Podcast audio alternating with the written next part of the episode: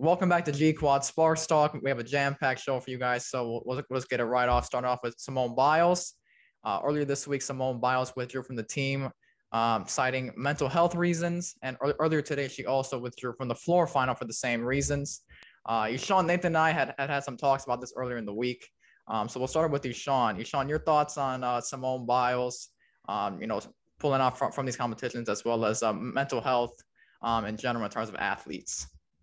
Well, like I mean, with Simone Biles, we know that she's one of the you know best Olympians of all time, respectively in her sport. You know, in Rio 2016, she had a fantastic performance, and you know, going into the event, many people you know considered her to be the goat of what she does, and I you know rightfully so. But um, you know, unfortunately, she you know lately she hasn't been performing to the best of her ability, and you know that's been really upsetting her. She's a very um what she's a very razor edge. She's very competitive, you know, hyper competitive. She always wants to win, which I think is fantastic. Um, but you know, she was there, and you know, she's expected to compete at the top of her level each and every uh, event that she does in the Olympics, as you know, the expectation is gold, and so that's some very high standards that she has to live up to. And um, you know, the pressure did you know kind of get to her. She did her first run. She didn't do it as well as she wanted to, and um, you know she made the bold call afterwards to not compete in the team finals. And you know a lot of people have had various reactions to that decision. And you know for me personally i don't think that you know the decision she took was wrong. Gymnastics is a sport where you know to compete to, and to compete at the highest level it's very uh demanding. And when you're doing those like flips and spins in the air at a very high velocity you know the the chance for error is very high and so, you know, if she wasn't feeling up to it, I, I don't think that she should have competed because that could have led to something being seriously wrong and a greater concern. And frankly, she doesn't owe anyone anything. Nathan, your thoughts? Yeah, kind of similar to what he was saying. Like after, you know, after you go and you win four gold medals, you know, in sport like gymnastics, where, you know, people don't really pay attention to it. But then every time the Olympics comes around, it's one of the most like talked about things. The pressure and the expectations that come with that are, are enormous. Obviously, and you know, she's the face of USA gymnastics. And so but the other thing here was like the timing of it because you know it was the olympics you know because it was like she was doing her run and then she kind of like stopped you know that you know that kind of led to a lot of people having like a different re- like a negative reaction to it you know saying like oh was, it was she really struggling or was because she wasn't performing well? and all those other things you know i i personally like would have preferred actually had like withdrawn like before the competition even started. However, you know, like if you're in the middle of competition and you're battling this and you realize like, hey, you know, I can't really go, you know, that you know, that's fine. You know, it actually takes more courage to, to stop, obviously, you know, you know, and and so because of all the expectations and all the pressure and just everything, if that's what she needs to do, then that's what she needs to do. And you know, I don't think people really should be like, you know, like I've seen these ridiculous articles saying that like you have to put like the entire country over over like your own personal preference. I'm like, oh, okay, like that makes no sense, right? You know, obviously, you know, it's not like America doesn't have other good gymnasts, so I just think it's a little ridiculous. I just think the timing kind of like mess with the perception a little bit. Yeah, I agree. Um, I, I think it's safe to say that Simone Biles is the best gymnast in our country's history. Um, you know, she has great respect for her sport. She has great respect for her country, as we've seen, you know, in our competitions this year and in the past. Um, you know, she she said that, that, that she wasn't there mentally, um, and you know, she wasn't there at all for her sport and country in terms of her mental health. So she withdrew. Um, but you know, she is a four-time medalist, and uh, if you know, she felt that she, she couldn't give her best for you know herself, her team, um, as well as her, you know, representing the USA, uh, then I respect that, and, and you know, in terms of what she did. Um, you know, if she was some bum that you know had nothing to do with the sport, um, you know, it wasn't good. I, you know, I'd generally be upset, but you know, she, she's not one. I, I told Nathan Ishan this uh, earlier this week that you know she's not that she doesn't have to flaunt her accomplishments. Um, you know, she doesn't have to flaunt her goal because the ball is around the world. No, um, you know, and if if you if you know you know what what she's accomplished, then you you understand. Um, but I agree that she was clearly going through something, as Nathan said, in the middle of, of, of the competition um, and she noticed it. She probably didn't didn't reveal it to the team because she wanted to see if, if, if she could fight through it. Um, and obviously, she probably told herself, okay, now you know this problem that I'm having, um, you know, could affect my team, uh, could affect my work and, and, my competitions, and you know, as well as you know, affecting herself, um, as well as her, her, representing the country. So she obviously withdrew from the competition, which is something that, that I can respect. Um, Owen, your thoughts on this? Uh, yeah, I agree. I mean, she obviously dropped out for a, a, a good reason. Like no one in their right mind is going to drop out of the Olympics, and especially someone who has a shot at getting gold. And uh, there's been like um, many things said about her, like negative, positive, like good for her, and then like uh, I believe Nathan said, some people were like, "Why would you do that? Like you just like failed the country, kind of."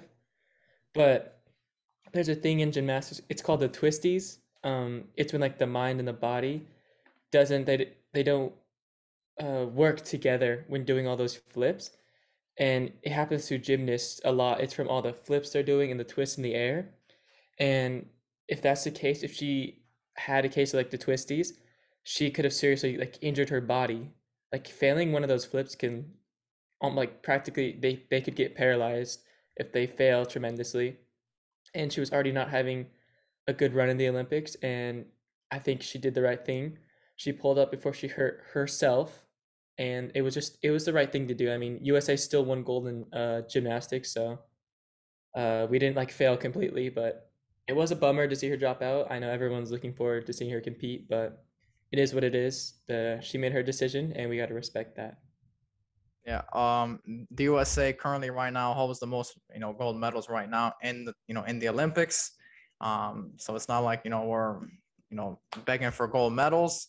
Um. But obviously you know we wish Simone Biles the best and wish her a speedy recovery and we know whatever she's going through. Um. But moving on to a topic that we've been going over the past since, since the first episode. Um, as we said last week, Aaron Rodgers and the Packers.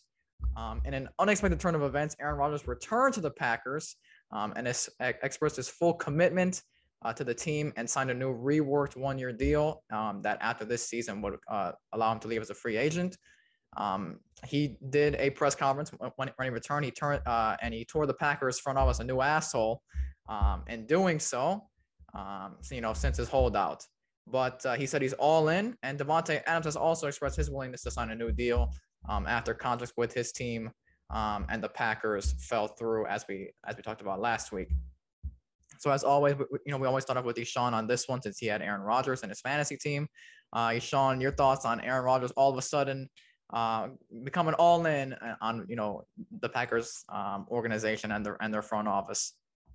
Well, like he's always loved the Packers. I mean, he's decided to stay with them for so long, and you know he's done amazing things with that franchise. But you know, very clearly, um, he's been upset, and you know, rightfully so. Um, we saw with his press conference once he returned, you know, he was pretty much blatantly calling out the Packers for their wrongdoing. You could tell he was frustrated with the Jordan Love pick, and you, you could tell he was frustrated with just the lack of um, free agents that they're bringing in, but also the ones that they were supposed to keep that he wished to keep but um, you know, he wasn't allowed to. Um, if for those of you that watched the press conference, you know that Aaron Rodgers kept tr- trying to emphasize he wanted a position more than a player. He wanted to have like a voice or like be a type of player that kind of works with the front office and like you know encourages players to come to Green Bay. I mean, no one necessarily wants to go to Green Bay because it's freezing cold and it's in the middle of nowhere. But you know, when you have someone like Aaron Rodgers and his pedigree trying to encourage players to go there, you would think the Packers front office would be all over that. But for, for some reason, you know, they don't, which is ridiculous to me. But you know, it is his last dance for now. Um, he, I don't think he even knows what he wants to do. You know, hopefully he does return and retire a Packer. You know, that'd be a great thing to see for the sport. Obviously, not for Nico's sake. Um, but you know, I think the Packers really have to make it up to him, and hopefully they make key acquisitions. All right, you know, as as as Eshawn brought up, you know, Packers and my, my, you know thoughts on him, I'll, I'll I'll respond to that. Um, this guy's fucking pissing me off. He, has been pissing me off my entire life. Um, but you know, first off, I, I don't know what the Packers and their front office did to Aaron Rodgers to get him to come back. Um, but I would generally like to know um, you know, nobody that's as hard-headed as Aaron Rodgers just stands their ground for that long with that much leverage, you know, just to fold um, and, you know, come back to play under front office that, you know, they vehemently detest uh, as he's expressed on, you know, several interviews as, you know, since his holdout. Um, with the immediate trade for Randall Cobb after he returned, I'm guessing they promised him, you know, whatever he wants, um, you know, in terms of, you know, control of the team. Um, and obviously he's leaped at that opportunity to torment the front office with his demands. Um, in, in the last decade, Aaron Rodgers and the Packers have been the NFC Championship game in half of them. They are one and four in those appearances, And this year will mark Aaron Rodgers' 16th year in the league, and he has one championship to show for it. So to call this his last dance, you know, him, him and Davante Adams posting that last dance thing, um, you know, you actually have to accomplish something in order if, in order for it to be your last dance, buddy. Um, and it's very disrespectful to Michael Jordan and the '90s Bulls uh, in terms of what they did. Um, you know, in terms of winning championships, which obviously Aaron Rodgers and, and Adams have not done. Um, and that was something that Nathan brought up last week. So Nathan, your thoughts on uh, Aaron Rodgers and this whole fiasco that's going on in Green Bay? Yeah, I think just the fact that he came back, the press conference, trading for Randall Cobb, I think that kind of just cements the fact that he had this was kind of his plan going forward. You know, like th- throughout the whole process, you know, he wanted to really make a point, you know, to, to flex like the ability, the authority that he has, you know, to really like push for this idea that he wants more autonomy and you know like because you know he made a good point like you know who goes who to who just wakes up and decides yeah I want to go to Green Bay I want to live in Green Bay. Nobody right? You're going there to play with Aaron Rodgers going there to win a championship right? You know it's only a 16 17 week season so you're, you're not there for the full year right? And then half that time you're, you're on the road anyways. And so you know if, if Aaron Rodgers is your marquee selling point then you, you should you know you should use him to help attract free agents. You know you should keep some players that he wants right? You know you want him to feel a part of the organization because if you you know kind of like um, isolate him or disenfranchise him a little bit you know then he can begin to feel like oh i'm not really part of the team the team's not really committed to me right we saw also lebron and pat riley where pat riley was like you just play i'll take care of the rest right and lebron didn't really you know, didn't really gel well with lebron a little bit, you know. I think that Aaron Rodgers might do like the LeBron approach, where you know, for those of you who know, like LeBron will sign like these like two to three year contracts with like these options at the end of it, so that way, you know, he all he's always the one with leverage. But I think Aaron Rodgers could be doing the similar thing with the Packers, basically saying like every year, like you know, from this point going forward, hey, you know, I need you guys to fully commit to me, to what I want, the things that I need, right? You know, and you know, obviously for Davante Adams, you know, I think that this was natural, just because like if I was Davante Adams and Aaron Rodgers is not there, I'm not sticking around either. I'm not wasting my prime years to have the ball thrown to me by Jordan Love when I can easily go somewhere else, you know, with a much better quarterback, you know, like maybe like a Patrick Mahomes or like a Josh Allen or whoever, right? And so I think I think this is just pretty natural. Rip Bears fans though. Yeah, fucking rip Bears fans. Well, well, not yet, but you know, we'll definitely see what happens. But uh, Owen, obviously, you were not here last week when we covered this. Um, you know, thing when when we were talking about Aaron Rodgers and Davante Adams. Uh, your thoughts on this whole situation? um, you know, as well as Davante Adams, you know, finally trying to get that contract from the Packers. Now that Aaron Rodgers is back, unfortunately. Now, complete honesty, I care less about Aaron Rodgers. I just cannot wait till he gets out of the league. I mean, he should be should have been done this year, but you know, one more year with him. I guess it's fine. Hopefully, he'll be done this year. He won't do much though. And honestly, the Packers, shit, they're terrible. They're absolutely oh, terrible. Jesus Christ. Absolutely terrible franchise. Well, obviously you're, you're a fucking Steelers fan, so you're in the fucking AFC, so you, so you, you don't have to deal with this shit. Obviously, us people in the NFC, I, I, I have to deal with this fucking guy on a weekly basis. Well, obviously, me who calls their fans? Who calls their fans cheeseheads? They wear blocks of cheese on their heads. it's. I mean, come on. You they do have one of the best traditions in the Lambeau Leap, though. You can't. You can't deny that. And what is that? I'm not leaping and touching those uh, nasty fucking fat Packers Basically, like when like a player scores like a touchdown, they'll like jump into the stands or whatever. It's just a thing that they do in Green Bay. Jump to the stand. It's like a trademark of one of their like you know, their yeah, celebrations. So, yeah, so so they, they they jump into the fucking stands and get mauled by some fat lady um, yeah. who's fucking breathing on their fucking neck with their hot like they, they get they get they get nasty stadium yeah. hot dogs thrown nasty over them. stadium beer, beer spilled. fat men and women just hobbling all over them. It's fucking disgusting really is. I mean just milwaukee has like weird like nicknames for their teams. Like the bucks are like their city jersey said cream city. Yeah like come on pause. Cream city milwaukee really that's, that's the best we can come up with. Cream city i mean you know obviously you know they, they won the championship that didn't stop on. them though yeah. Obviously they won in fairness to the Bucks, their Deer District outside the stadium that that is pretty lit. It's like with the Raptors have you know that that yeah, yeah, yeah. that's pretty cool. Well, anyways, back on the topic of Green Bay, yeah, could care less about them. They're, Obviously. They, no, they're not going to make any headlines this year. Yeah, we'll see them. You yeah, fucking Aaron Rodgers, I swear, retired. that's a hot take. Oh, the, the, Chicago Bears will get destroyed by the by the Green Bay Packers. Yeah, no, well, I hope Nico, the fucking Steelers get fucking absolutely, absolutely destroyed by Lamar, fucking Lamar Jackson and his zero receivers in the Super Bowl when we win it. He stops having COVID. Yeah, you're not going to the Super Bowl, Owens. Let's just let's just pause that right there. Oh, and you're not making the playoffs. Yeah, you're not making playoffs. We can try our best. You're sleeping on QB too. Yeah, Clearly. Haskins. whatever.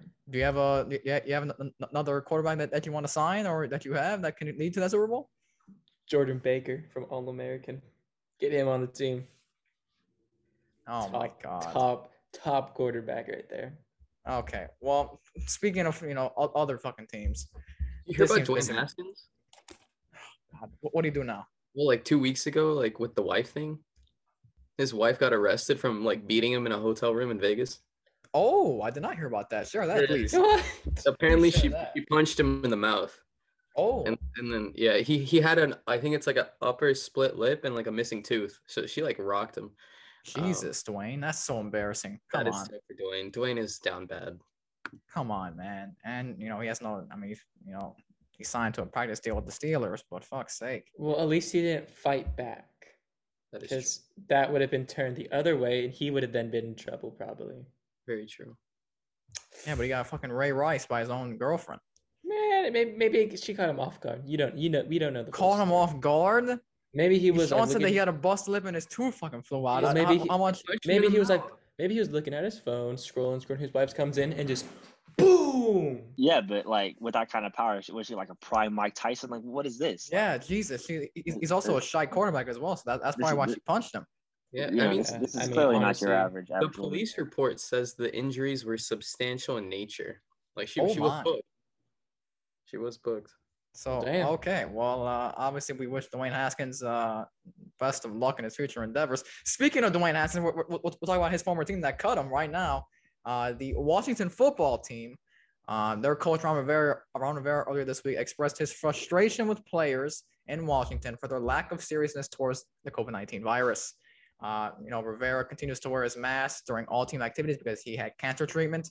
Um, so he is, um, you know, immune deficient. Um, and Rivera urged his players to get vaccinated as they rank second to last in terms of teams vaccinated. Um, and just yesterday, two players on the team uh, officially went on the COVID 19 IL, which now that makes them six players in total on the COVID 19 IL for all of them, including one of their uh, all pro linemen. So, uh, you know, we'll, we'll start with Owen. Fuck it. Uh, Owen, your thoughts on all this? I mean, the players aren't taking it serious. That's gonna. I mean, maybe if they're not, if they're not taking this COVID serious, who knows if they're even taking like the training serious, and that this this whole thing might transpire into them having a terrible season, which most likely they will have. I mean, I just I don't get how at this time you don't take protocols as a professional athlete to, and your job's at jeopardy, and you can get COVID and not be able to play. It's it's crazy. It's crazy to think, but obviously there's still players out there who who don't have any any regard for others. Yeah, so just some more context here. Um, Ron Rivera also said that, that he's worried about the new variant, um, and he has no idea what's going to happen to him, um, you know, in terms of his health. Um, I take this personally because Ron Rivera was, you know, the, the, the defensive coordinator for the Bears for a very long time. Um, and I've been discussing about by, by this franchise for a very long time now, from the sexual harassment uh, scandals to the terrible ownership um, and you know their re- refusal to sell to you know willing buyers to buy the team, um, and now this Roger Goodell and and the owners association need to step in and vote Snyder out and get this guy out of here because this guy is obviously um, you know a bad apple. Sean, thoughts on this freaking bum? I just I just think it it's so selfish that he's doing this. I mean, your head Are, coach. are you Snyder out though? Are you are you Snyder out? Yeah, Snyder's terrible. I mean, you, you can't you can't like refute that. I mean, as much as I don't like the football team, I mean that guy's a bomb. It's not not like debatable. But what what you sign a free agent, you're new to the team, you want to make a good first impression, and then you just you just get COVID, and now you put your head coach at like stake. I mean, you can't say that this isn't going to bite him in the future.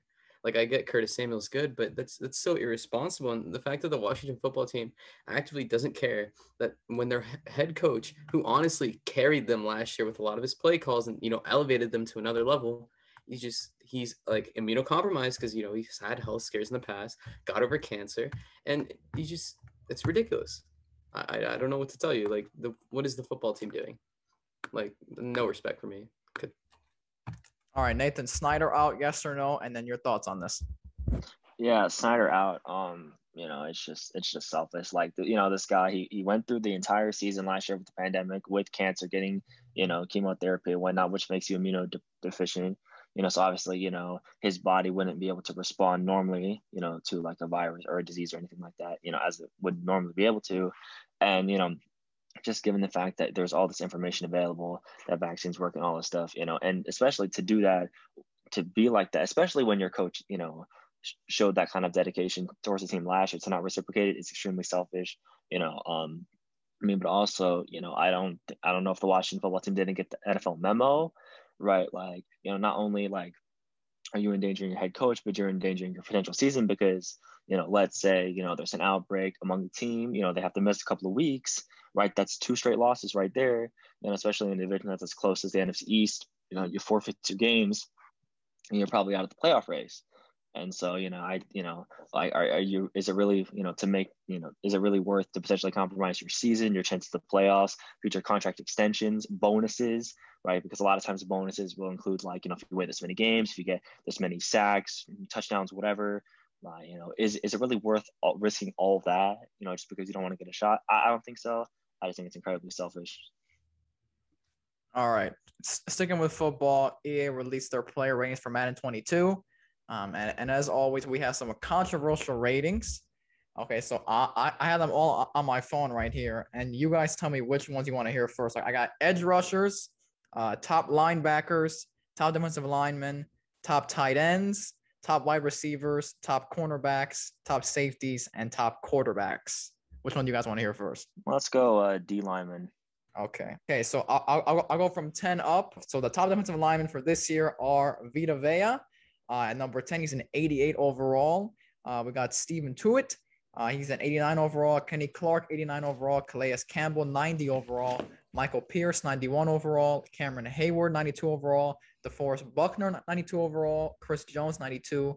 Fletcher Cox, my main man, uh, 94 overall. And then Aaron Donald, 99 overall. So thoughts on this? Any uh, any uh, snubs or people that shouldn't even be on this list? Uh, I don't think so. You know, I think like I think you know this. I think this list is pretty solid. You know, obviously you have to have Donald at one, right? Yeah, that, that that's obvious. That's obvious. Right, and then you know, even if, if someone's like ranked higher than someone talking about like a point or two, I, I don't think like you know, it's, I, I I've seen some pretty atrocious things in the past. I don't think this list is that bad, to be honest. I think it's pretty fair. Looking at EA's past, I this this this this is a pretty fair fair ratings. Stop being an EA sympathizer, Owen. They're, they're not going to give you a fucking contract deal or anything like that. This the EA is shit.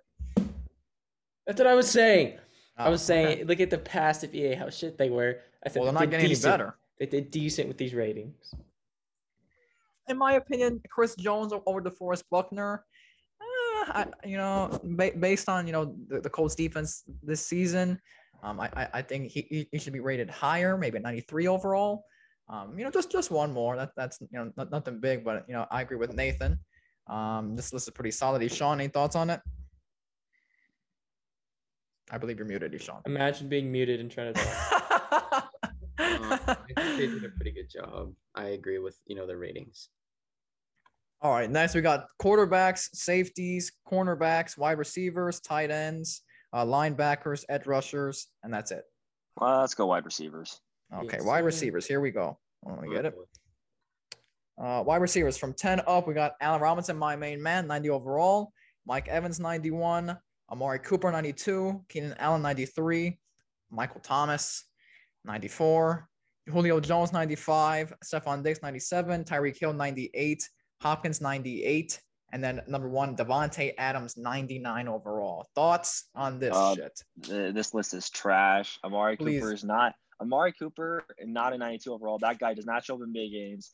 He should not be a an, an 85. He should not be rated over 85. Michael Thomas is rated way too high. I agree with um, that.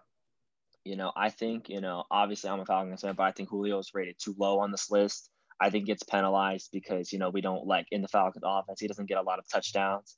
And he's a lot of times like he's double he's like double teamed. So I think that, you know, like he I think that, you know, because of that and because of recency bias, you know, like there Hopkins should not be a 98. That that is way too high. You know, I think, you know, um, Tyreek Hill. I mean, I, I don't think he's the second best receiver. I hate um, that guy. You know, like like Diggs, you know, 97. I think that's a I think that's a little high. you know, I think he should be like, you know, like a 93, 94. He should definitely know- still be in the nineties. He had a Yeah, no, I, he's I agree. definitely- Yeah, yeah, big, yeah. big season No, last yeah, yeah, year. yeah. No, I yeah, think he should be he should be at least a ninety two or above. Yeah, yeah. I I, think he, I think he should be like a like a 94, 95. I, I just Yeah, don't yeah. think he's a 97. You know, I don't think he should be above Julio, in, in my opinion. Um, I think Keenan Allen is ranked a little too low, in my opinion. You know, that, that guy's an absolute beast every year. Um, Mike Evans is the 91 is interesting. You know, I he agree with that as had a- well. he had a he had a good season, but you know sometimes he does struggle with drives. So you know, I, I don't know that you know that one's kind of tough for me. But I think you know, um, so I think for the most part, you know, some of the receivers are are. I mean, I don't think Amari Cooper should be on there, but for the most part, I think they did a pretty good job with the with the receivers. Right, I just don't necessarily agree with the rating or like where they're Yeah. ranked. Yeah. Yeah. Okay. So I, I, remember a couple years ago, Amari Cooper was on the Raiders. He was an 89. I'm, I'm giving him an, an 89 this year, and that's being that's being you know fair to him. Um, you know, throwing him in a bone here, but anything higher than that's a bit much. Um, I definitely don't think he, he, he should be rated above Mike Evans. Um, Michael Thomas should not even be on this list. Um, I don't respect him whatsoever. Um, he didn't play in any games this season that were meaningful. Um, and when he did, he didn't even catch a pass. Um, but you know, for context, last year, he, last year he was at 99. This year he's at 94. Um, and, and Davante Adams takes his lone spot um, as the only 99 overall wide receiver um, out of this group. So, and, and any other thoughts on that before we move on to the next uh, to the next group? I mean, I just think Allen Robinson's better than Amari Cooper and Mike Evans, especially because Mike Evans gets hurt all the time. So, Ishan, do you think Al- Al- Allen Robinson 90 is too low, or Yeah, or do you, or, so. or do you think uh, Evans and uh, Cooper should go down? I'd say Allen Robinson's like a 92, but I'd say like Mike Evans is like a 90 and Okay. Amari Cooper's like an 89. But I also think Yeah. there should be a bigger gap between Amari Cooper and Keenan Allen because I think that's Keenan Allen's way better than he's being rated. Yeah, Keenan Allen is at a 93 overall, so he's one ahead uh, of Amari Cooper. Okay, Yeah, yeah, that, that's ridiculous. Yeah, but he's still like below Michael Thomas, which makes no sense to me. Yeah, so obviously, um, EA has some things to do with their injury players that are injured. Um, you know their ratings. Okay, next edge rushers, linebackers, uh, tight ends, cornerbacks, safeties, and then quarterbacks. Go edge rushers. Save quarterbacks for very last. Okay, edge rushers. Here we go. Okay, so EA, you know, does edge rushers, linebackers, and D linemen. They, they they split groups for no reason, but you know that, that's the way they do it for Madden. Um, okay, so from 10 up, we got Za'Darius Smith, 89 overall, Nick Bosa, 90 overall, Joey Bosa, 92 overall, uh, Von Miller, 93 overall, uh, Cameron Jordan, 93 overall, JJ Watt, 94 overall, Chandler Jones, 94 overall, TJ Watt, 94. I'm sure Owen's not happy about that. Khalil Mack, 96, and then uh, Myles Garrett at number one at 98 overall. That's interesting. Thoughts on that? Owen, go ahead. Your thoughts I on think- TJ Watt being a I think- 94? 94. I think he should be way higher. He had a really good season. I mean, he, he he should be either number one or number two, honestly, in my opinion. Trying to be not biased, but still, he had a fucking amazing season. I know how he's that low. That uh, baffles me. I mean, of I'm not not surprised ahead. though. It is it is EA Sports. I'm not surprised. Mm-hmm. Expect nothing less. I want somebody to explain to me how the hell JJ Watt is at a 94 overall. This dude only had five sacks that last year, and he basically he, he left the Texans and, and he went to the Cardinals. Didn't didn't really make that much of an impact, uh, you know, in terms of you know their style of play, in terms of, of the defense. Um, but obviously EA m- m- must think it's 2013 with with that high of a rating. I, I mean, I, I- I can't personally give him that high of a rating. It's because it's just because probably I honestly think it's just because of his his like name is like a title like JJ Watt like that title. That's why he's so high rated. Um, Um, go ahead, Nathan. Brett, uh, first of all, um, I think Von Miller's rating is a little too low. I know he was injured last year, but th- this Right. guy would take over. This guy would take over games. You know, I don't think. I think Cameron Jordan is rated a little too high. Um, I don't think he should be a 93. You know, I, I see him every year. You know, as a Falcons fan, you know he's a good player. You know, he's a good player, but I, I don't think when you start getting to like that upper 90s, right? This is more than just a good player. That you need to be great. You need to be elite. You need to take over games, right? He, he doesn't do that. So I don't think, you know, I think TJ Watt, you know, this guy was like arguably the defensive player of the year last year. You can't have him at a 94. That's just a little too low, right? Even if you don't think that he's like, you know, that guy, you have to, you can't ignore last year, right? And because we know EA, like, throughout the like the season, they will adjust player rankings based on performance during the season. So it's not there's nothing wrong if you start TJ Watt at like a 97, right? And then if he's not performing up to that level, you know, you slowly drop him down every year. So I Right. Think that's a little whack. Um, I think Bradley Chubb probably got snubbed a little bit, but you know, whatever. It's fine. Oh, that's right. Forgot about him. Hey, Sean, any, any thoughts on this? Yeah, I just think TJ Watt's too low. I mean, he had an insane season. I mean, I don't understand. Him and JJ Watt had completely different seasons, yet the JJ Watt is rated, I think, one overall higher. That makes no Yeah. sense. Yet he was he was good in the past, but we I guess the EA Sports and the Arizona Cardinals don't realize he's not the player he used to be. Actually, they're ranked the same. TJ1 and JJ1 are both 94 overall. That is interesting. That is atrocious. Okay, we got linebackers, tight ends, cornerbacks, and safeties left. And then after that, we'll obviously go to quarterbacks. Go safeties. All right, safeties. This now this now this was interesting for me. Um, Tyrann. Okay, that, that's number one. Okay, number ten. I'm sure everyone's mad about this. Minkah Fitzpatrick, 89 overall. Uh, Adrian Amos, 89 overall. Eddie Jackson, 89. Harrison Smith, 90. Jamal Adams, 90. Justin Simmons, 91. Jessie Bates, 91. Devin McCourty, 92. Budda Baker, 93. And then we got Tyrann Mathieu, 95. Thoughts? I mean, I think the Bengals safety is underrated. I think he should be much higher. He had a he quietly had a very good year last year, but no one really talks about it because he's on the Bengals. Um, you know, I I don't understand why Jamal Adams is as high as he is when he's just a glorified linebacker, in my opinion. But um, you know, I think for the most part they've done a good job with the ratings. I don't think they're as atrocious. Mm, Tyrann Mathieu, 95 overall. That's a bit high for me. I- Thoughts on that? like Anybody else? To be honest, he is a Yeah, 90. you can't be a 95 the way he got exposed in, in the Super Bowl like that. Um, that was just embarrassing. I think Minkah Fitzpatrick is a little too low. Um, I don't think people remember. You know, he came to the Steelers from the Dolphins, and he already elevated an elite defense. So I think you know, just because of that, you know, I think he should be like like 92. But I don't think the list is that bad. I agree with Nathan. Yeah, he's he. I mean, he's definitely not like number one quality, but he Yeah. for sure is at least like a 91, 92, maybe Yeah, th- 93. This list could be worse. Uh, but after after Tyrann Mathieu's performance in the Super Bowl last year, um, I, I, I can't put, put him at a 95, maybe 90, maybe 89, um, in that range. But he, he's not getting a 95 I'd, overall. I'd keep me. it. I'd keep him in the 90s at least.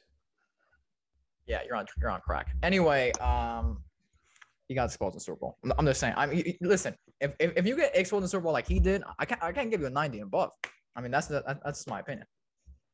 Well, it is Okay, what it right. is. It All is what it is. It's one game. That's one game. All right, Although cornerbacks, tight ends, and linebackers. Cornerbacks. Okay, here we go. Uh, we got one lone 99 overall for the uh, cornerbacks. Jalen Ramsey 99 overall is, is that one, but obviously we'll start off at 10. Beautiful. Beautiful. Shut the fuck up. Can't stand Love that that guy. guy. That. Uh, Darius Slay Jr. 88 overall. Kendall Fuller 89. Denzel Ward 89. James Bradberry 90. Uh, Xavier Howard is number six at 91. Uh, Marlon Humphrey 92. Tre'Davious White 93. Jaire Alexander 95. Stephon Gilmore 97. And Jalen Ramsey at number one at a 99 overall. Thoughts on this? well, Jalen Ramsey. Love that dude. Love the way Explain why, because I cannot Love- stand that dude. Love the way he plays the game. Love love his trash talk. He has 99 trash talk, that's for sure. Makes me sick. Best best quality he has right there is that trash talk. He got exposed by Darnell Mooney in the in the. you know, you know. How'd that Football, work out for him against Davante Adams in the in, Yeah. in the playoff game? How'd but I I mean, I, I think the list is fine. You know, you got Tre'Davious White, Ramsey, you know, Howard, you know, these guys. So I think in terms of like looking at the, the ten players that are on the list, I, I think they I think they I think they nailed it for the most part. You know, I'd I'd have to move uh Marlon Humphrey down and, and move Xavier Howard up to a 93 at least, maybe 92. Tie him at 92. but Um, but Marlon I- Humphrey has better tweets though. So, Nah, yeah. he- his he- Twitter is he's, great. He's definitely good. tw- He's definitely a good He's tweeter. so relatable. yeah, So and just for that, I gotta I gotta put him at 93. Yeah, okay, fuck it. Fair enough. Fair enough. Sean, thoughts on this or uh move on? I think you know Jalen Ramsey is appropriately rated. I'm glad he got rewarded for the year he had. Um, I you think he's know, a bitch. Well, that's your I'm- opinion and it's wrong. It's it's correct. I mean, quarterback rankings aren't that surprising to me. I'm just gonna be honest. You know, the real surprises come in the main position players, like um, the quarterback position, which I have a real gripe with for one of the ratings. Ooh, interesting. Okay, we'll, we'll, we'll get to that in a couple of slots. Um, all right, fuck it. Tight ends next. Uh, here we go. Uh, number 10, Dallas Goedert at 84. TJ Hockenson, I can't stand that guy, 85. Uh, Mike Gesicki, he's at 85 as well. Rob Gronkowski, 86. Austin Hooper, 86. Hunter Henry, 87. Mark Andrews, 88. Darren Waller, 93. George Kittle, 96. Travis Kelce, 99. Thoughts? Kelce um, at, at, at 99, that's fair enough. That's not a surprise. Um, no surprise there. I think I think TJ Hockenson should be rated higher. I think he's extremely underrated because of just because he just plays on the Lions. You know, they're terrible. You know, he's he's a lot of times their main offense. So I don't think he should be tied with Moss because I, I think the Hockenson should be like 88 somewhere in there. Um, see. I'll, I'll give him a four rating. I think that Mark Andrews should be like you know a 90 at least. You know, he's hurt by the fact that Lamar Jackson's his quarterback. So some sure. games, because I have him in fantasy, so some games he would be like an absolute beast, and then other games Lamar Jackson's the one throwing the ball. So like you know, it just for whatever reason, you know, it just doesn't throw the ball. So, but I think in terms of like the skill level and the talent, I think that he should be like at least in like a 91. But for the most had, part, the list is fine.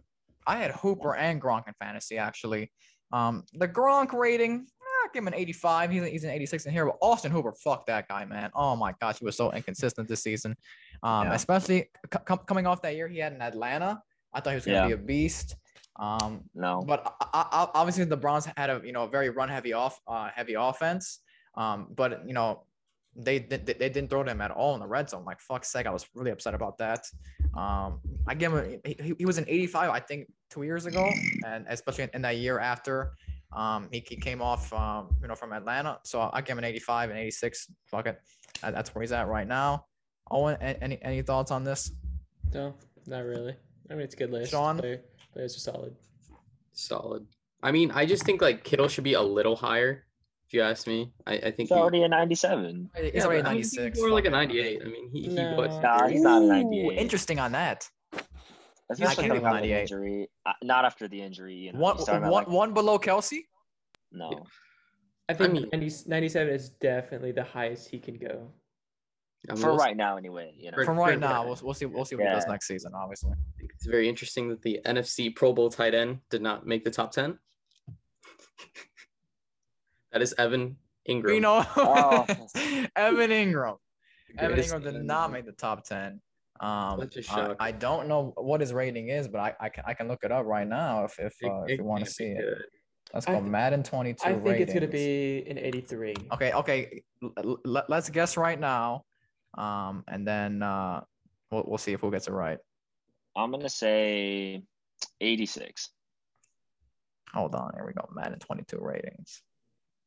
Uh, dude, I don't think so because player ratings database. Here we. Oh, here we go. It's got to be like an uh, 80. Like that's that. That's being that's being. I mean, he was a Pro 83. Let's Get the go. hell out of here. That's Let's go. That's, That's being generous. really generous. I agree with you, Sean. 80, 79 is gonna it's gotta be always always gonna get for me. Yeah, but you know, I figure with the Pro Bowl appearance, you know, he should be, you know. That's probably why. Whatever. They probably gave him a boost. Fuck it. Whatever. That's why I gave yeah. him 86. All right, yeah, fuck it. What's left? All right. quarterbacks. Let's go. Uh, we got quarterbacks, running backs, and linebackers. So linebackers, we'll start off with that. Yeah, yeah linebackers. Uh, number ten number 10, De- number 10, Deion Jones, 86. Number nine, Myles Jack, 86.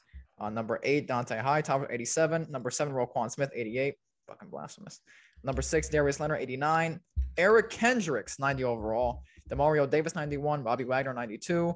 Lavonte David, 93. Fred Warner, 94. Okay, so b- before I, I, I destroy Fred Warner and his entire career, thoughts on this?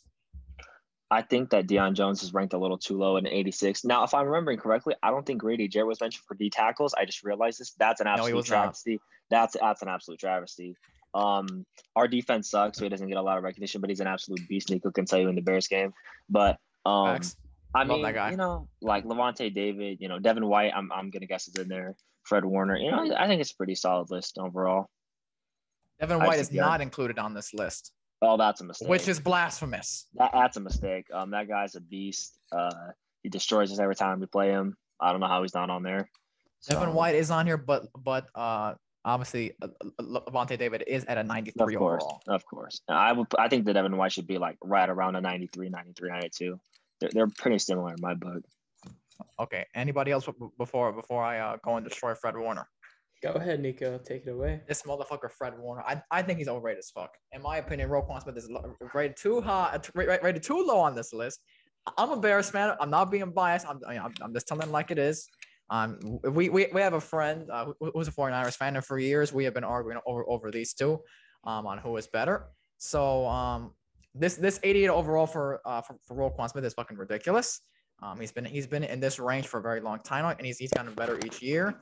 Um, compared to you know compared to Fred Warner, um, you know Roquan Smith fucking blows him out the water every fucking time. He he does better than him, um, and every season, and, and he plays less games. And and Roquan Smith last year didn't start in four games. Fred Warner started in all games, and he still did not do better than fucking Roquan Smith. So I, I think that, that that is blasphemous. And Devin White is not on this list, as Nathan said, and I'm very upset about that. Um, I think Myles Jack take his bitch off the fucking list and put in Devin White. And I think I think this list is very disrespectful. Eric Kendricks from the Vikings. What? what- This guy just doesn't even fucking belong on this fucking list. I want him out of here as well. Um, not really a big fan of him, and he, he did have some injuries uh, this season. I believe it was, it was like an 86 last year. He, he had some injuries this season, so I'm not sure how he could have gotten any better. Um, and you know, to put, put at a 90 overall. Thoughts? I mean, I think it's a disgrace that Blake Martinez is only a 79. I mean, Blake Martinez had 151 total tackles, nine tackles for loss, three sacks, an interception, two forced fumbles, a fumble recovery, and he's only the third defender since 1999 to post these numbers or better, with the other two being Brian Urlacher and Darius Leonard. Over, over Devin White though. Well, I'm just uh, I'm just saying like 79 is atrocious though. That- Okay, I, I agree with that. I agree with that. Like Anyone else? somewhere in the 80s. Blake, at- Blake, Blake, Blake at, at a 79, higher or lower? I'd, I'd give him an 84. I think that that's appropriate. He's a very consistent 84 as well. tackler. Owen, higher or lower on Blake Martinez? Former Packer as well. I hate that guy. I would say mm, like 83, 83, 82, 83 Okay, fair in enough. that realm of rating. Yeah, I mean, I think that's fair. All right, here we go. Top two that, that everyone wants to hear. We're at running backs now. Here we go. this first one will, will will have you fucking piss yourself immediately. Number 10 at an 88 overall, we have Mr. Joe Mixon. Number nine, we have Ezekiel Elliott at an 88. Number eight, Josh Jacobs at an 89. Saquon 90. Aaron Jones 91. Alvin Kamara 94. Dalvin Cook 95. Nick Chubb 96. Derrick Henry 96. Christian McCaffrey 97. Thoughts? Um. Okay. Well, first of all, I think that Alvin Kamara's rating is too high. Um. He's not a 94. He, he's he's he's a good running back. I think he should be like you know, 90, 91. I think he's a little bit elevated by that offense. Um. Ezekiel Elliott should not be where he is. He's not a top 10 running back right now. Um. Last year, first of all, this man held out. Then he shows up overweight, slow, can't hold on to the football, can't catch the ball anymore. Like, what are we doing? Um, you know, I think that Derrick Henry right now should be rated higher than Christian McCaffrey for the simple fact that Thank Christian you. McCaffrey would for the simple fact that not because I think he's better, but I just think that because um he not only did uh was Christian McCaffrey hurt last year, but we've seen Derrick Henry two straight seasons, you know, just absolutely destroy teams in the second Mhm. half, destroy teams in the playoffs. And so I think in terms of like a downhill pure runner, there's no one better than Derrick Henry. So I think that that's a- shame that he's you know like not above him. But I think a 96 rating is pretty fair for Derrick Henry. Um, you know, uh, Joe Mixon at 88. You know, eh, you know, I think that that's you know it's an Joe Mixon is like an interesting case because you know he's he's a good he's because he combines running and like you know out of the backfield. So he's not just like a pure runner like a Derrick Henry. So I think it also uh just depends on what you value. So I don't know. Josh Jacobs is also interesting because you know he doesn't block particularly well. So Jon Gruden won't play him. You know, as Nico remembers from week two Monday Night Football. But um, yeah, I think I, I don't know. Um, There's like eight billion running backs, one in one fucking game. It's fucking ridiculous. So Dalvin, what, what, what, where's Dalvin Cook on that list? Dalvin Is he Cook is at number four and 95 overall. Who, who's above him at number three? Chubb 96. Uh, that's it. I, I I would take Cook over Chubb, but that's just my personal preference. Sean Owen, thoughts on this uh, before I destroy Joe Mixon? Um, yeah, I mean, I think Derrick Henry should be higher, like you guys I were agree. saying. He's he's had two very very consistent seasons where he's absolutely destroyed defenses, and I mean, mm, I don't. It's a it's a tough list. I mean, it's it's a good list. Like the ratings are somewhat fair. The players are interesting, but I think top three are definitely like the right players. I don't know about order, but the players are good. Sean, Joe Mixon only played six games last year. thank you. Okay, here we go. Joe Mixon. How the fuck is this guy in the top 10? First of all, Joe Mixon, as Sean just said, had played six games last year. He had 428 rushing yards on 119 attempts. That's 3.6 yards per carry. That is lower than league average, first of all. To top it off, the man had three touchdowns last season. How does he get into the top 10 and a player like Kareem Hunt and the best one-two punch and uh, you know running back tandem in the league only got you know an 80, I think an 86? Come on, really? Joe Mixon? And how the hell is fucking Christian McCaffrey above Derrick Henry? I think that's blasphemous. Derrick Henry has more yard had more yards last season than Christian McCaffrey had in his last three seasons. So how the hell is he not ranked? First of all, a 99. He should get a 99 for, for, for what he did last season. Only eight players in NFL history have run for, for 2,000 yards. Derrick Henry is clearly one of them. So I don't know how the hell McCaffrey got a higher rating than him. It, it's, it's only one above Derrick Henry, but I, I think it's very uh, disrespectful for to uh, rank uh, Christian McCaffrey above Derrick Henry for, for this season. I, I think that's ridiculous. Thoughts? I mean, I- I agree. Very valid statement you just put in there. Very valid. I mean, the only thing I will say in defense of Christian McCaffrey in terms of his rushing yards is that they don't just use him as like a pure rusher and they don't rush, they don't have like their their offense is centered differently where they don't run the ball like 25, 30 times like do with Derrick Henry, whereas like, you know, Christian McCaffrey will give you like other stuff out of the backfield. But because like I said before, like he was injured, you know, and Derrick Henry was just destroying teams, I think that you you could you could I think that you should just switch the ranking, go Derrick Henry 97, Christian McCaffrey 96. I think that nobody would complain about that either. Yeah, I- I mean I- they're I'm both not complaining about very good players. Like, don't take. I don't want to take anything away from Christian Yeah, McCaffrey. I, I, yeah. I'm, I'm definitely not saying that, that, that McCaffrey is ass. I'm Just- just saying as, Derrick like, Henry's is better. Derrick Henry is yeah should be above him. fucking in rating. monster. I just Uh, I just go ahead, remembered that uh, Amari Cooper is in the top ten wide receivers, but AJ Brown is not. And Oh. AJ Brown put up uh, ridiculous stats in a run first offense with Derrick Henry. I feel like that's You know who uh, you know who's not in this top 10 list for running backs? Antonio Brown. Oh, That fucking bitch. you fucking Le'Veon- moron. Oh, you're that- such an that- idiot, Owen. That is so embarrassing. I didn't know he That was- is so. We are gonna clip that. That, that that's gonna be our Le'Veon promo for this week's episode. Oh my goodness, that guy thought he was the Oh, best thing since fuck. sliced bread. Held out, made a He was. He was. a- He Who was was not? amazing. He Wait, was was so good. Le'Veon Who? Bell. Le'Veon Le'Veon Bell was a good running back. He was a Oh. product of the Steelers' great offensive line. Yeah, he was the system back. Yeah, He was a tr- good try back. try dancing around like that in the backfield with with Adam Gase as your head coach in the Jets. Yeah, what happened? Nothing. So uh, He the most fuck- famous the most fuck famous thing he's done since uh, he held out was drop a diss track on Skip Bayless. We call him Shrimp Bayless. That's it. He's trash. irrelevant. I just think Garbage. it's stupid how like Zeke and Joe Mixon are an 88, but Austin Ekeler's an 85. Nah, Like- Austin Ekeler should be right higher. Yeah, like Austin right. Ekeler such good production, and he's 85. And like Now- the same with like James Robinson, he's at 86. That's Yeah. a little too low. James Robinson's an absolute monster. But Zeke did nothing. Eck- Eck- Eck- Ekeler was hurt last year, so that's probably why they didn't boost him up. So was Joe Mixon. Yeah. So I don't, I don't know. Well, I, I, I think I think he had, he had an 88 last year, if I'm if I'm not mistaken, which is still blasphemous as well. Because his, his last season, his season last year was fucking wasn't great, but in my What about not? What about Najee Harris? What's his rating? 76. That's that's fair. For No, he's a rookie, so yeah, he, Yeah, he- he's no, a no, rookie. Rookies are yeah. never very high. he's not. He's like I know. like fucking 89 overall. I was no, I was just asking. All right, let's go. Quarterbacks. here we QBs. Just get it. Here we go. go. Oh god. Number 10, 85 overall, Mr. Matt Ryan. Number nine, Ryan Tannehill at an 87. Dak Prescott at number eight, 87. Josh Allen, 88. Deshaun Watson, number 90. Uh, number nine, number six, he's at the 90 overall. Lamar Jackson at five at a 90. Russell Wilson, 94. Aaron Rodgers, 96. Brady, 97. Mahomes, 99. Thoughts? Hmm. Hmm. I don't know got what to um, think. I don't go, Nico. Start us off, man. Go ahead. Okay, here we go.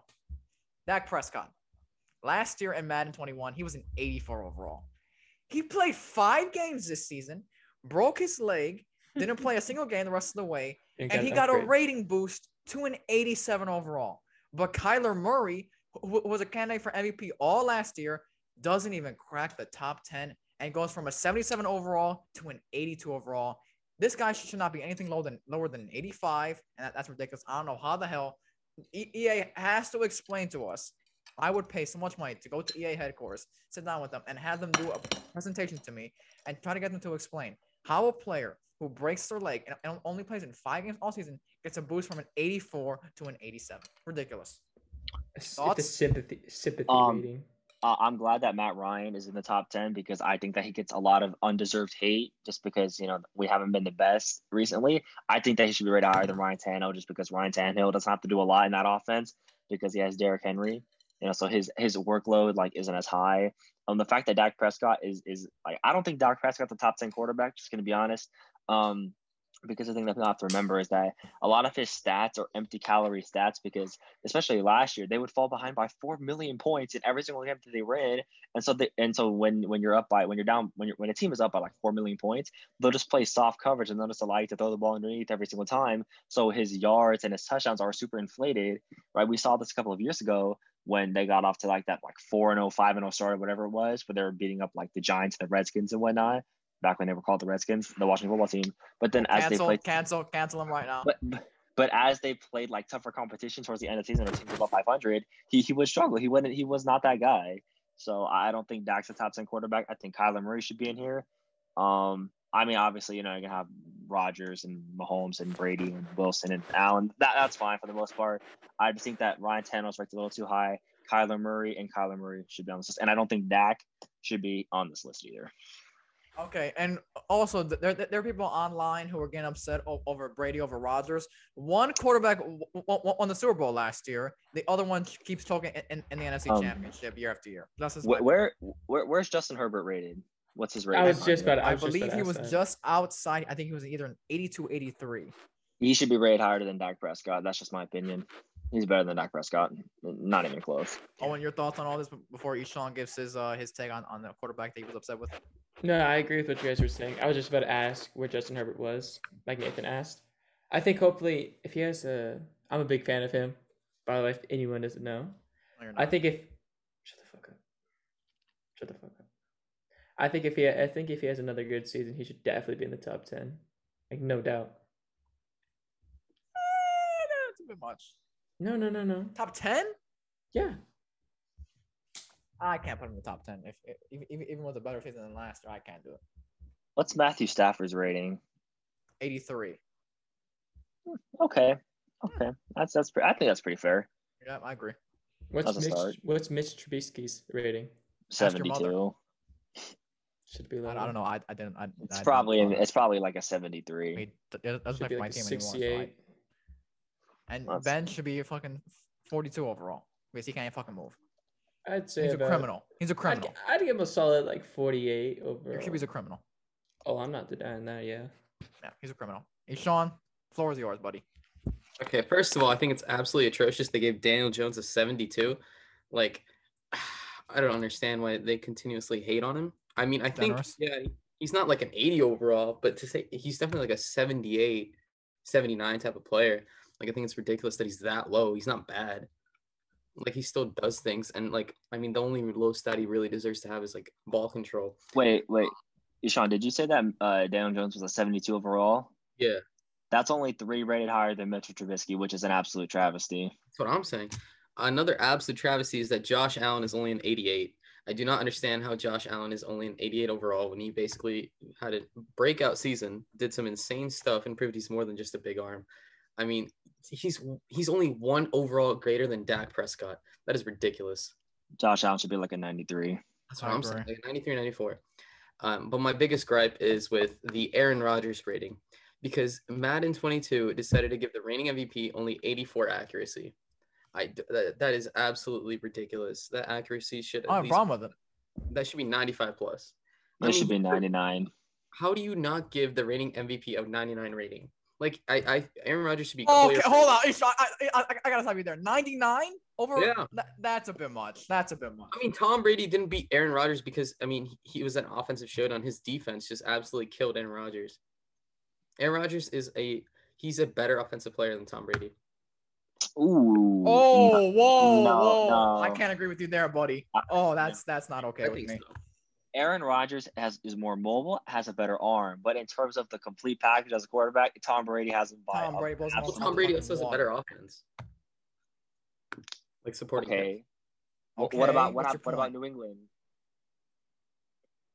I mean, I'm talking this season, but Yeah, but like, yeah, but like I'm talking okay, all man. Uh, time. Brady blows him out the fucking water, not even close. well, I'm talking Yeah. this season, the last And past this and this season. season too.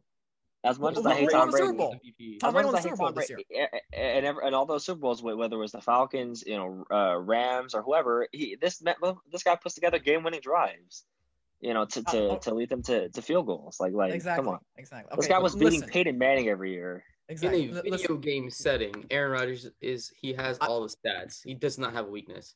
But a video game is based off real life. based so- off real life.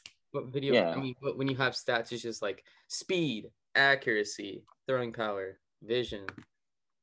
Like 84 accuracy is terrible. I, I don't get Li- it. Okay, No, listen.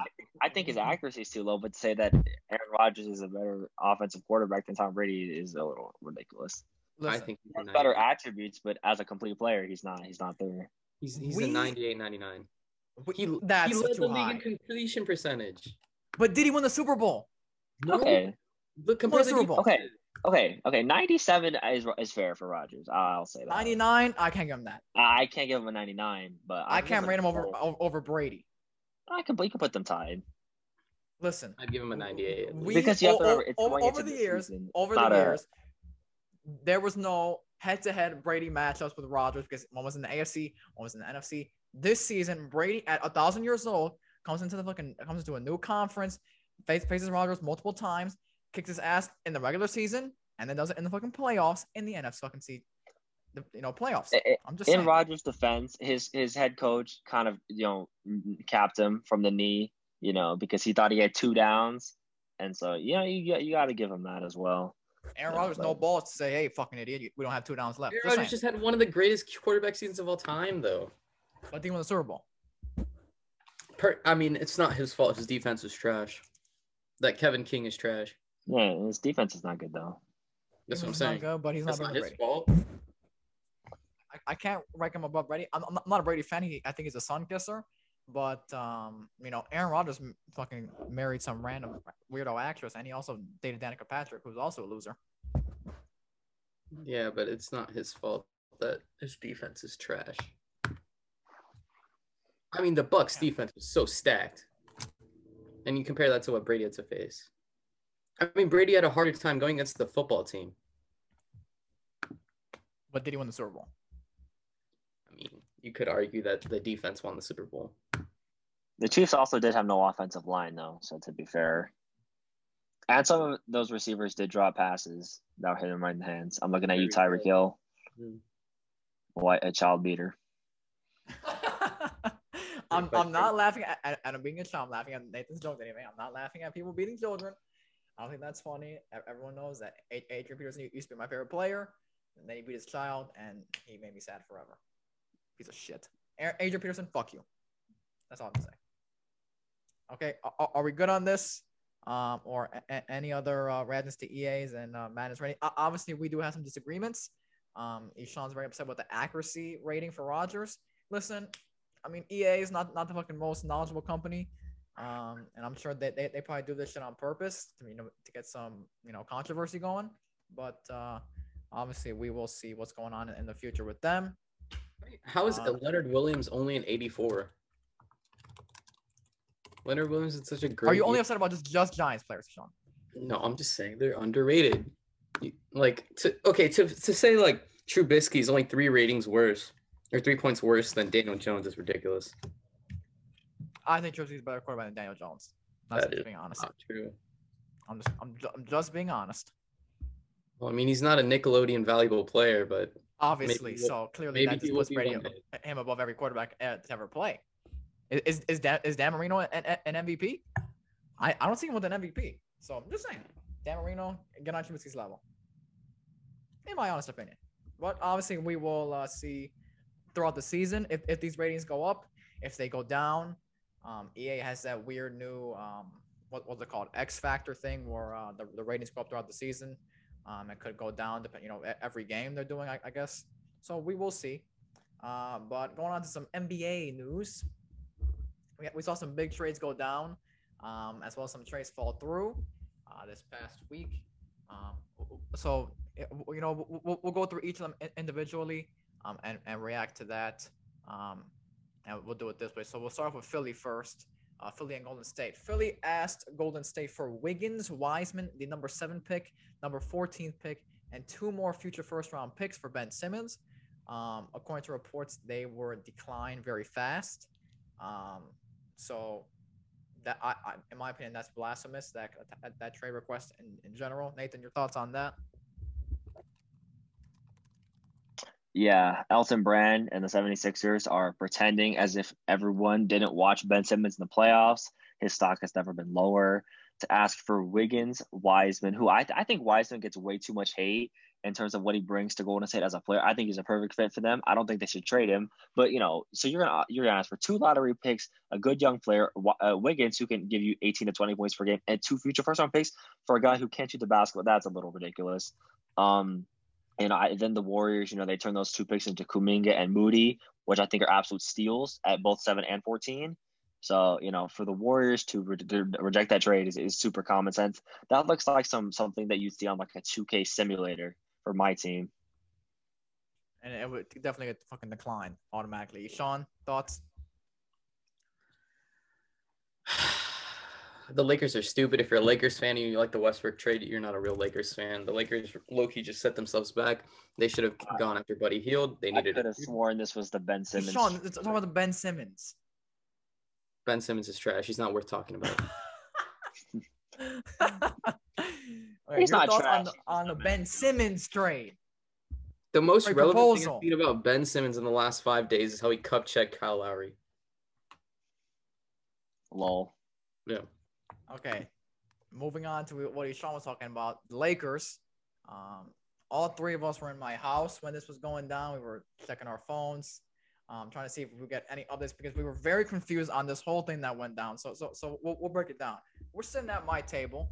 Um, all of a sudden, we get a, a Woj report saying, saying that the Lakers were in the process or finalizing a deal to send Kuzma, KCP, and Montrezl Harrell and a first round pick. I, I think was pick 22. Is it, am, am I right about that? Well, there was it was potentially pick twenty two. They were talking about cash consideration. I thought it was just uh, Harrell and uh, Kuzma though. I don't think I don't think KCP was involved in the in the Hield one.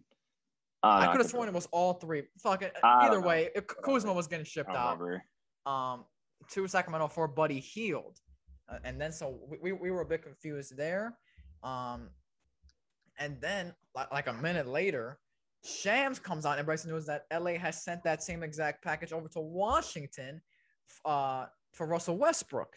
Um, so we were, you know, scrolling through our phones, you know, trying to find out which one of these trades was sent in first and which one would be clearing, um, you know, you know, and you know, through the NBA trade uh, trade waters. And obviously, the Russell Westbrook trade and ended up going through um, and the Buddy Hield trade fell through. So Ishan, Ishan was was in the middle of uh, explaining his thoughts on, on the Westbrook trade. So Ishan, go ahead. It's just so stupid. Like I, I, every time I talk to a Lakers fan, they try justifying the trade, which they shouldn't. They're like, "Oh yeah, we could play AD at the five, bro. AD's made out of glass. How is he gonna play the five? Like I get it helps spacing, but you got a lot of issues. Lakers have problems, man. They're not making any shots. It's ridiculous. I mean, they got good value for the Westbrook trade, but I mean, you know, the Wizards aren't doing anything anytime soon because if I'm Bradley Beal, I'm trying to get on the next flight out. There's no reason, absolutely no reason for him to stay. He should be on a contender because he's wasting his time. Yeah, but the reports have said that he's not looking to move out, which I don't understand. They're he's they're absolute trash. He's wait, he's if wait. I was the Wizards, I would just trade him, clear up cap space, and just start over. But even, yeah, you know, the Lakers for Westbrook trade is a little interesting just because you know you bring in Westbrook, who's like a, an all-world talent. You know, he's a top 15 player. You know, in the NBA. But you know, the problem is, you know, he, you know, he doesn't like um, shoot the three ball particularly well. and so you're gonna have an issue with like him and, and LeBron. But the, you know, the thing I will say about AD though is that like, yeah, sure he's injury prone, but in the last five years he's still played more games than Curry and Embiid. So you know, take that and, and so take that for what you will. I think I think the real uh, deciding factor for the Westbrook trade is going to be who they sign in free agency. Because if they go out and they sign a bunch of like shooters, you know, then then I think that you can justify that trade. Just just, just getting KCP and Kyle Kuzma and Montrezl off the team is already a win in my opinion because they suck. Um, they're absolute trash. They're, they're absolute cancer. Um, you know, so the in the bubble they were guarding Westbrook by you know just letting him stand at the three point line. You know, but okay, but the thing is like Westbrook is going to be able to carry you know the thing we've seen a lot with LeBron led teams is that like when LeBron goes to the bench, the offense falls apart. Now with Westbrook here, he he can generate his own offense. Eddie can also get others involved.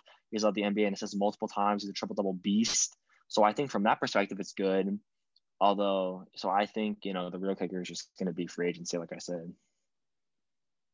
For those of you wondering, there are now three of us in the, on the screen right now instead of four.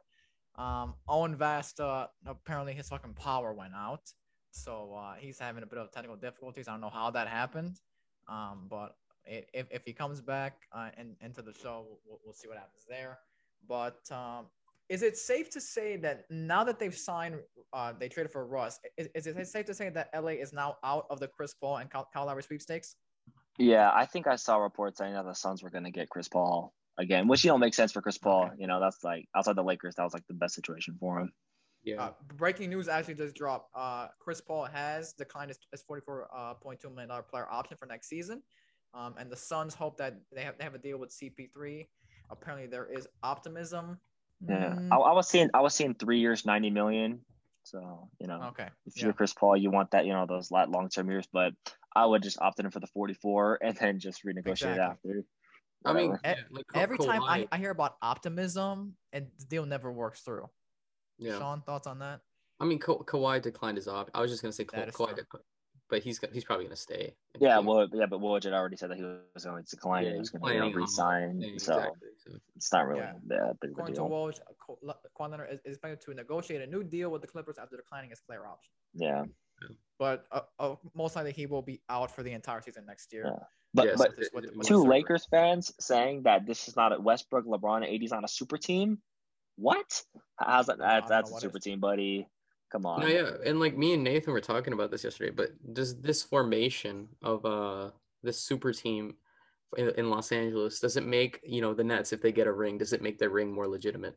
And I so, think I think it does. Yeah. Um, I think so. Depending on who the Lakers put in front of them. Um, you know, James and Russ are very ball dominant players. Um, and it, will be interesting to see how these two coexist and you know, the team that is put around them. Um, but the, the, Lakers will obviously have no problem going over the luxury tax. You know, they have to go all out in order to win a championship. Obviously, LeBron's not getting any younger. So, um, you know, depending on who they, you know, who, who they put on the team around them, they obviously need shooting. Um, but th- that's the same thing for Brooklyn as well. Um, you know, obviously they, they have some retooling to do this off season. They're trying to trade DeAndre Drummond. Um, DeAndre Drummond, DeAndre Jordan, excuse me, the Lakers have Andre Drummond, um, who they may possibly get rid of. Who knows? Um, if they decline his option. So that's definitely going to be interesting to see. But um, you know, obviously this season we we didn't, we didn't get to see, um, you know, Lakers and Nets. Is it more of a possibility that, that, that we do see that next season between these barring, two teams? Uh, I would say so. Any injuries. Barring any injuries, you know, I would say so. I definitely agree. So we'll definitely see what happens next season. Um, moving on, we're we, we're gonna show some baseball some love. Uh, we had a very crazy trade deadline that was also occurring when all three of us were at my house um, this earlier this week. Um, so we'll, we'll, we'll discuss only the major ones, um, and then we'll you know we'll go through it one by one. Um, so the Dodgers traded for Max Scherzer and Trea Turner. Um, and Sean made a comment this week saying that the Dodgers would steamroll the White Sox uh, if the two were to meet up. Sean, do you want to elaborate on that? The Dodgers are just too good. I mean, as, as a team, uh, or fan of a team that's in the NL, I mean, the Dodgers have basically secured a ring. I mean, you add the second oh. or third best pitcher in baseball, and then you add Trea Turner, who's an MVP candidate shortstop You figure, I mean, if if Cody Bellinger figures it out, and if Corey Seager stays healthy, you you really can't stop that team. Especially yeah, yes, you can. Nathan, to, thoughts on that? First of all, I, um, I, you know, I would say right now I would pick the Dodgers to beat the White Sox just because, you know, partly just because the White Sox have just been absolutely selling of the last, you know, couple of weeks. Um, but you know, I, I wouldn't say that they're a shoe in, right? You still have to factor in that Kenley Jansen has forgotten how to pitch. Uh, Dave Roberts as a manager is absolutely awful. He, he's not good. And so, and a lot of times having too many good players, you know, can derail a team, you know, because you got to figure out, you got to manage lineups, you got to manage egos, you got to manage playing time. If there's no DH as well, so you can't use that as an ability to rotate players in and out. So I wouldn't say that they're shooting for a ring, especially, you know, with the, with the Padres making moves with, with the, the Cubs getting Kris Bryant. So, you know, all right, I, I I'm about to destroy this fucking team. I cannot stand them. Everyone keeps fucking hyping this goddamn team up, and it's fucking pissing me off. Okay, they signed a pitcher to a record deal only for him to break the law and never play for him again, most likely.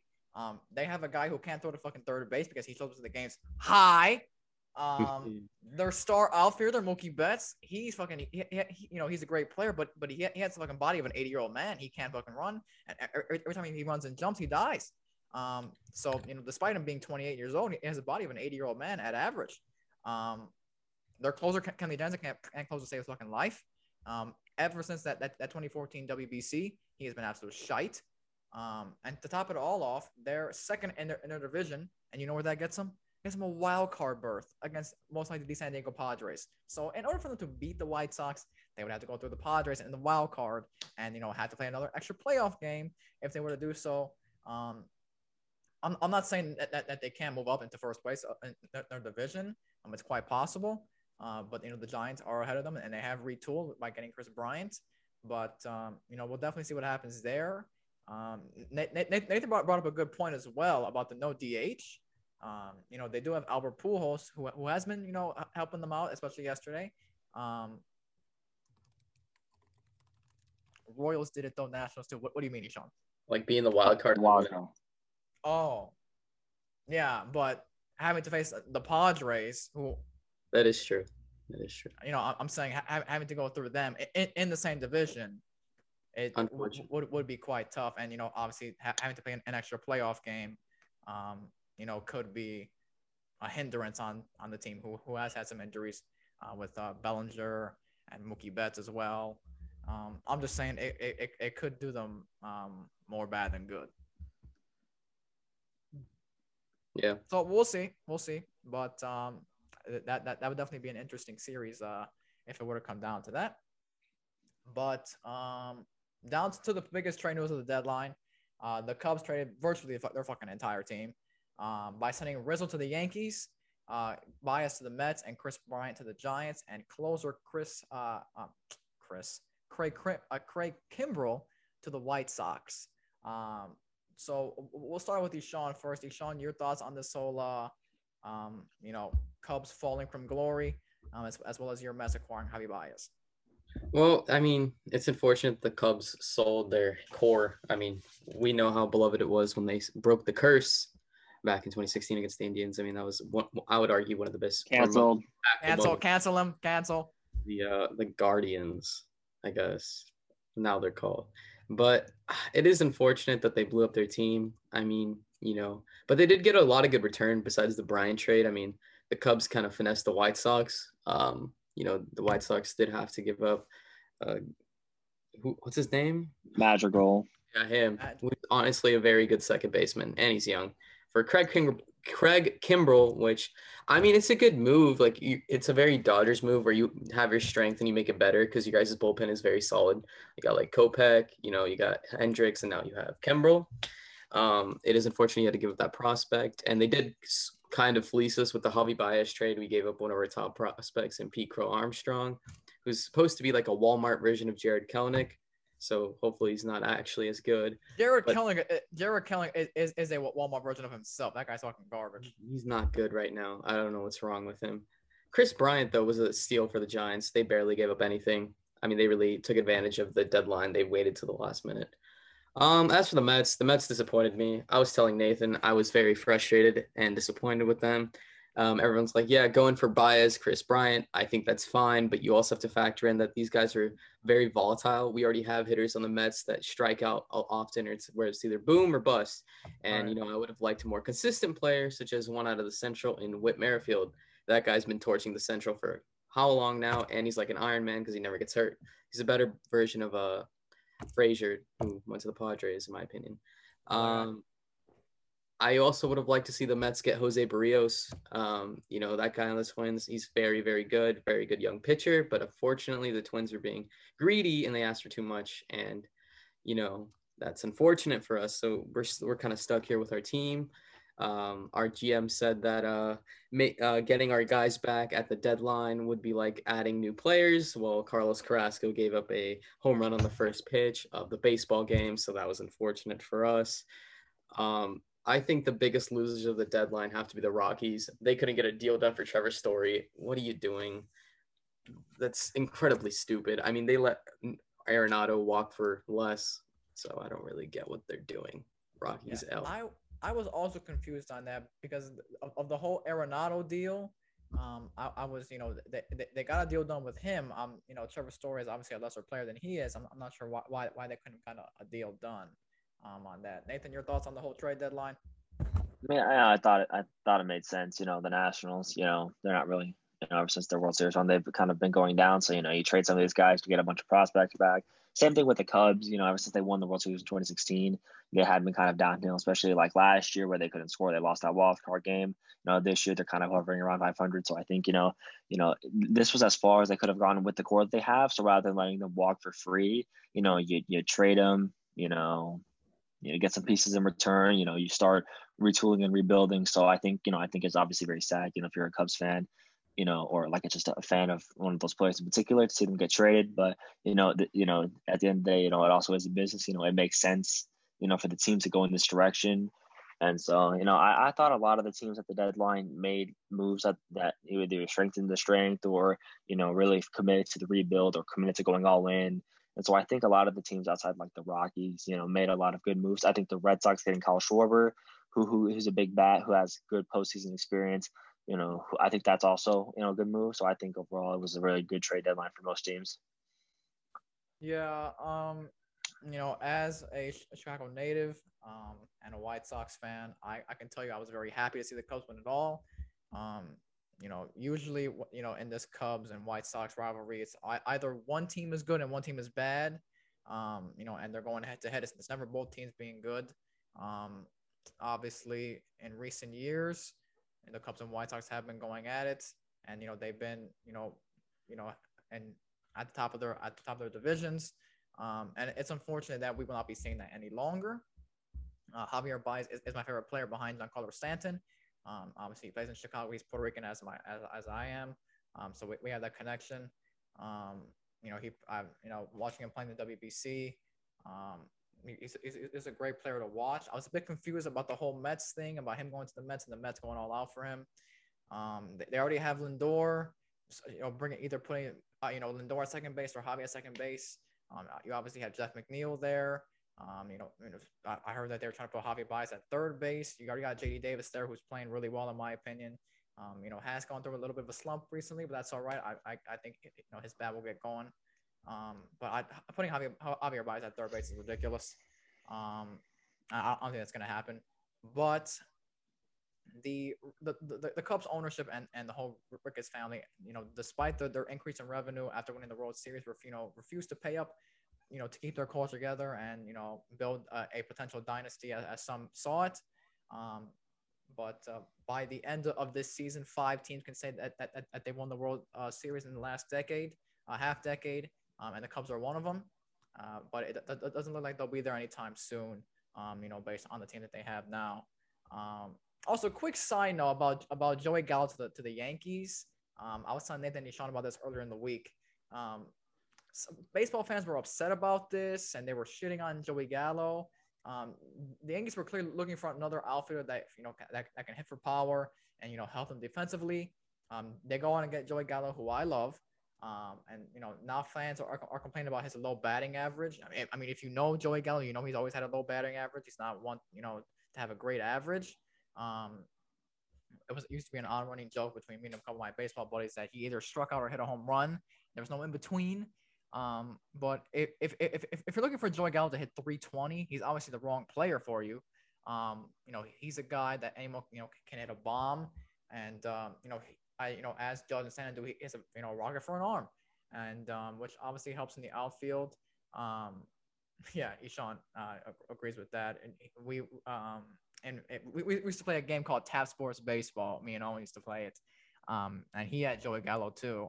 And he used to ask me, you know, is this guy good or not? Because it used to show real life stats. And because he hit 230, and, you know, in that range, um, people, you know, were, were, were less to, to say that. Um, yeah, but yeah, this, that's, that's what he does. He, he either strikes out or hits a home run or it's, it's, very, it's a very long double. Um, but, you know, he won a gold glove last year. Um, is, is, is he the fastest in the outfield? Absolutely not. But, you know, he has that, you know, rocket front arm, which does help. Um, doesn't have a very good batting average, but he's great defensively. He's a great power hitter. Um, and if if if if, if, if Yankees fans were, were looking for you know player that, that can hit for power, is fast, and you know great defensively, Ken Griffey Jr. 25 years ago would have been nice for them, but uh, obviously that's not the case anymore. And um, you know we will obviously see what's going on. Ishan uh, was, was talking about Anthony Rizzo. Um, he's had a great couple games for, for the Yankees uh, since since he's been in there. Um, he said two homers already. I think he scored in like six runs. Um, I'm, I'm, surprised he, he has not been drug tested, but uh, we will see what, what goes on there. Um, obviously, our teams are all still in playoff contention. Nathan's Braves are creeping up and in their division, as are the Phillies, as Sean's Mets uh, could possibly blow the lead, as Sean predicted. Um, but we'll, see if, if, that prediction comes true. But uh, to close out the show, Owen wanted us to cover the Gold Cup between USA uh, and Mexico. The final for that, his dumbass is obviously not here because his, his fucking power went out. Um, but Owen wanted me to tell everybody that he predicts a 2-1 USA win. Um, for and I would say they, they would claim the Gold Cup. Ishan, your, your your prediction for tonight's game, um, for the Gold Cup final. Um, I think Mexico wins two to one. Oh, yeah, I mean it's it's mostly because Mexico they're fielding a team. They are competing at the Olympics as well, but they're fielding players that actually like have experience and are on their A team. So they do have better players. Um, you know, they don't have their goalie Ochoa, who's their captain. He's a beast, Thank as God. we know. Um, but the thing is, if our wild card Gyasi Zardes shows up, he could easily take over a game and he could really win us the game. So I would say he's our X factor for the United States. But as it seems right now, um, you know, I think Mexico will win. I think they're coming for revenge after what we did to them in the Nations League. I believe, you know, they're still pissed about that. I'm glorious W. I mean, iconic. Christian Pulisic is a monster. Wish he was there tonight to, you know, bury the souls of the Mexican fans again. But, you know, we'll see them again probably very soon. Um, probably in the World Cup, honestly. I'd love to play them in the World Cup. And because, I mean, at, when you're playing the oh, World Cup, glorious you're fielding your best team. I mean, you know, they, they'd probably have like Chucky, uh, Corona, the goalie, and everyone. And we'd have uh, McKennie, Pulisic, all our guys. So it'd be really fun to watch. But, um, you know, Vegas will be interesting. You got fans coming from both sides, especially, you know, the fact that it is held in Vegas. But I hope that, you know, the U.S., you know, surprises me and that they take it home tonight because it would be hilarious on social media. But I hope that Mexican fans keep it together they do not use inappropriate language as yes, they did in the please That's not gonna happen. It, it's not gonna happen, but you can only wish. Please don't use inappropriate language at the games because we don't want any extra time like last time, um, and that's bullshit. Um, but you know, for, for those that, that are confused about you know what you know what Ishan said about Mexico having a better team than we do, all you know, Team USA has, a lot of players that play in Europe, and Europe right now they're doing preseason games and they're already in training. Players who play on Mexico, you know, are usually from the MLS or, or Liga MX, and their season is very different in terms of scheduling, um, you know, than European teams. And so that's why Mexico has most of their A players, and the USA, I wouldn't even say they have B or you know B players and more of our C players. Um, but you know, I, I agree. Zardes was huge for us last game, and Daryl need, needs to step it up this game. Um, you know, in, in order for us to win. Um, so I'm gonna go two. Uh, I'm gonna go three two USA. Um, for for the win, and, and we can and we can go Cup. Uh, Nathan, your thoughts uh, and score prediction. Um, first of all, I just want to say, uh, Ticketmaster, SeatGeek, fuck you. Uh, hundred dollar fees, uh, for tickets. That's absolutely atrocious. Ridiculous. Um, Uh, anyways, uh, but you know, um, I'm gonna say I'm gonna go one nothing America. I, I don't just because I don't think it's gonna be a very high scoring game. I mean, you look at the last couple of games America's played; they've both been one nothing. So you know, I, I don't I don't really see it, you know getting up there in terms of a high score. You know, I think that it's gonna be a really close game throughout right? You know, because it's you know it's the Gold Cup final. It's in it's in Vegas, right? So you know America's gonna have that momentum going for them. Obviously, you know the crowd will probably be electric, and so I think that that atmosphere will just be the intensity and the physicality of the game. And so you know I think America would just break through on like a header or something. You know, maybe like the 67th minute or something or whatever. And uh, yeah, also uh, whenever Mexico loses, it's absolutely hilarious. So I'm cheering for that as well because I love seeing uh, memes on social media after Mexico loses. So that's what I'm cheering for. It's also that like Mexico is like they're fielding their best team for the Olympics. Like, um, fortunately for the U.S., they don't have to play Lainez, who absolutely like destroyed them last time we played them. He looked like a mini Messi. It was not fun to watch the Americans try to defend him. Plus, like Cordova's out in Tokyo, so we'll see what happens. Well, obviously, the USA did not qualify for the Olympics this year. The men's team did not. The women's team did. So, congrats to the women's team. The men's team, your disgrace. Um, but let's hopefully that that we can claim this gold cup, and uh, our quest to qualify for the World Cup this year will be a lot smoother than it was last, uh, you know, four years ago um, when it occurred when we didn't qualify for the 2018 World Cup. So um, obviously, you know, we, we, we would be covering that um, in the final, but obviously the, the game has not. It's, it's occurring later tonight. So uh, we will be back with you next week to uh, share our thoughts on the eventual champion. Hopefully, hopefully it's the United States, um, but we'll see. So we thank you all for joining us this week. Um, we, we appreciate all, all the love on, on our TikTok. Um, this week we, we have we have almost 102,000 views. Um, so we appreciate that on all the love on all of our TikToks. Um, if you're watching us on YouTube, go go down below in, in the, description. Um, you know, follow us on, all of our social media pages. Give us a like. Um, you know, and share this as well. If, if you're listening to us on the podcast, give us a five star review. That'll definitely help us out. Um, and that, that'll do it for this week. And have a blessed week.